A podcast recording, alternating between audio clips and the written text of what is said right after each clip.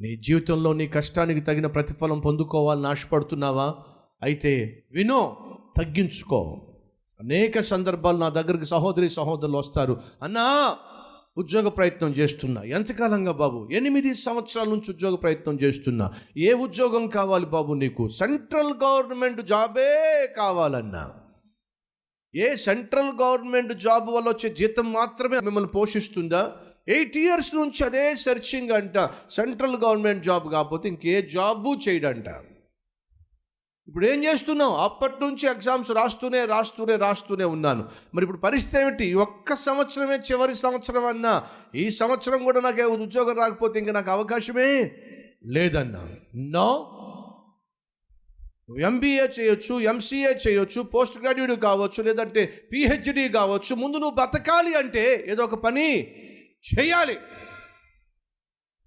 ఏదో ఒక పని చేయాలి. కల్వరి పరిచర్య ప్రారంభించిన రోజుల్లో ఒక తమ్ముడు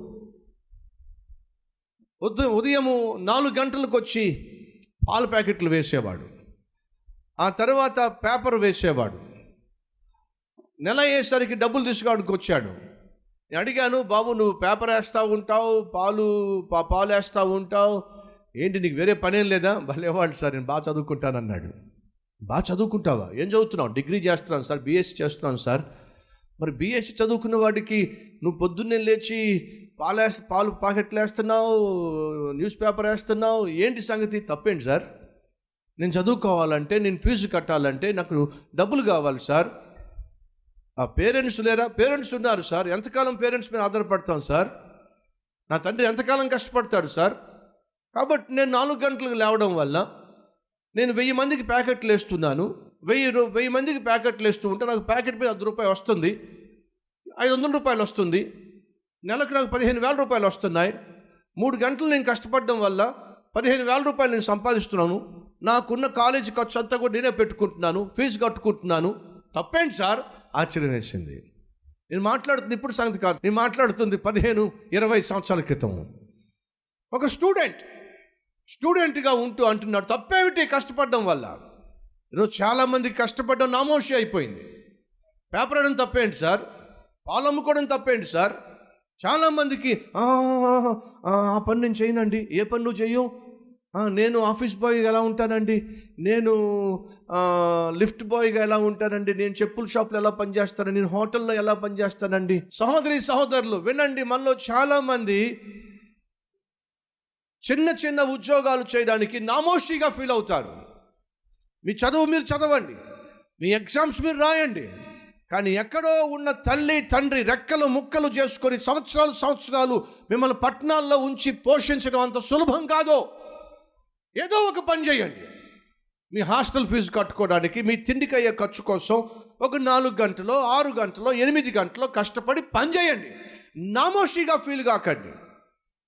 దాన్ని సిగ్గుగా భావించకండి. ముందు బతకాలి అంటే మనం తినాలి తినాలి అంటే ఏదో ఒక పని చేయాలి. నామోషి ఫీల్ కాకండి.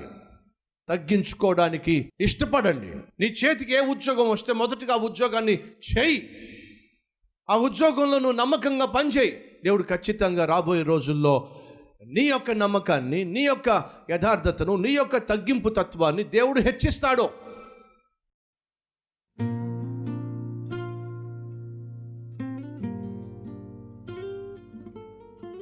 శుద్ధుడు అయిన తండ్రి మా చేతికి ఇవ్వబడిన పనిని శక్తి వంచన లేకుండా తగ్గింపు తత్వంతో యథార్థతతో మేము చేసినట్లయితే మా పనిని దీవించుటకు మమ్మను ఆశీర్వదించుటకు మమ్మను వర్ధిల్లింప చేయుటకు నీవు చాలిన దేవుడు నాయన. మా శక్తికి మించిన మా స్తోమతకు మించిన మా చదువుకు మించిన వాటి మీద మనస్సు పెట్టుకొని నిరాశ నిస్పృహలో మేము నలిగిపోవడం కంటే మాకు ఇవ్వబడినటువంటి అవకాశాలను సద్వినియోగపరుచుకొని ఆశీర్వాదకరముగా జీవించటమే ధన్యత అని భావించి ఈ ప్రార్థనలో ఏకీభవిస్తున్న ప్రతి ఒక్కరిని కనికరించి కుటుంబాన్ని పోషించుకోవడానికి కావలసిన కృపనివ్వండి తినడానికి కావలసిన తిండిని కట్టుకోవడానికి కావలసిన గుడ్డను ఉండడానికి కావలసిన నీడను మీరు మాకు అనుగ్రహించి ఈ దినమంతా రాబోయే కాలం అంతా మమ్మను ఇతరులకు దీవెనకరంగా ఆశీర్వాదకరంగా కూడా మలచమని యేసునామం పేరట వేడుకుంటున్నాము తండ్రి. అమెన్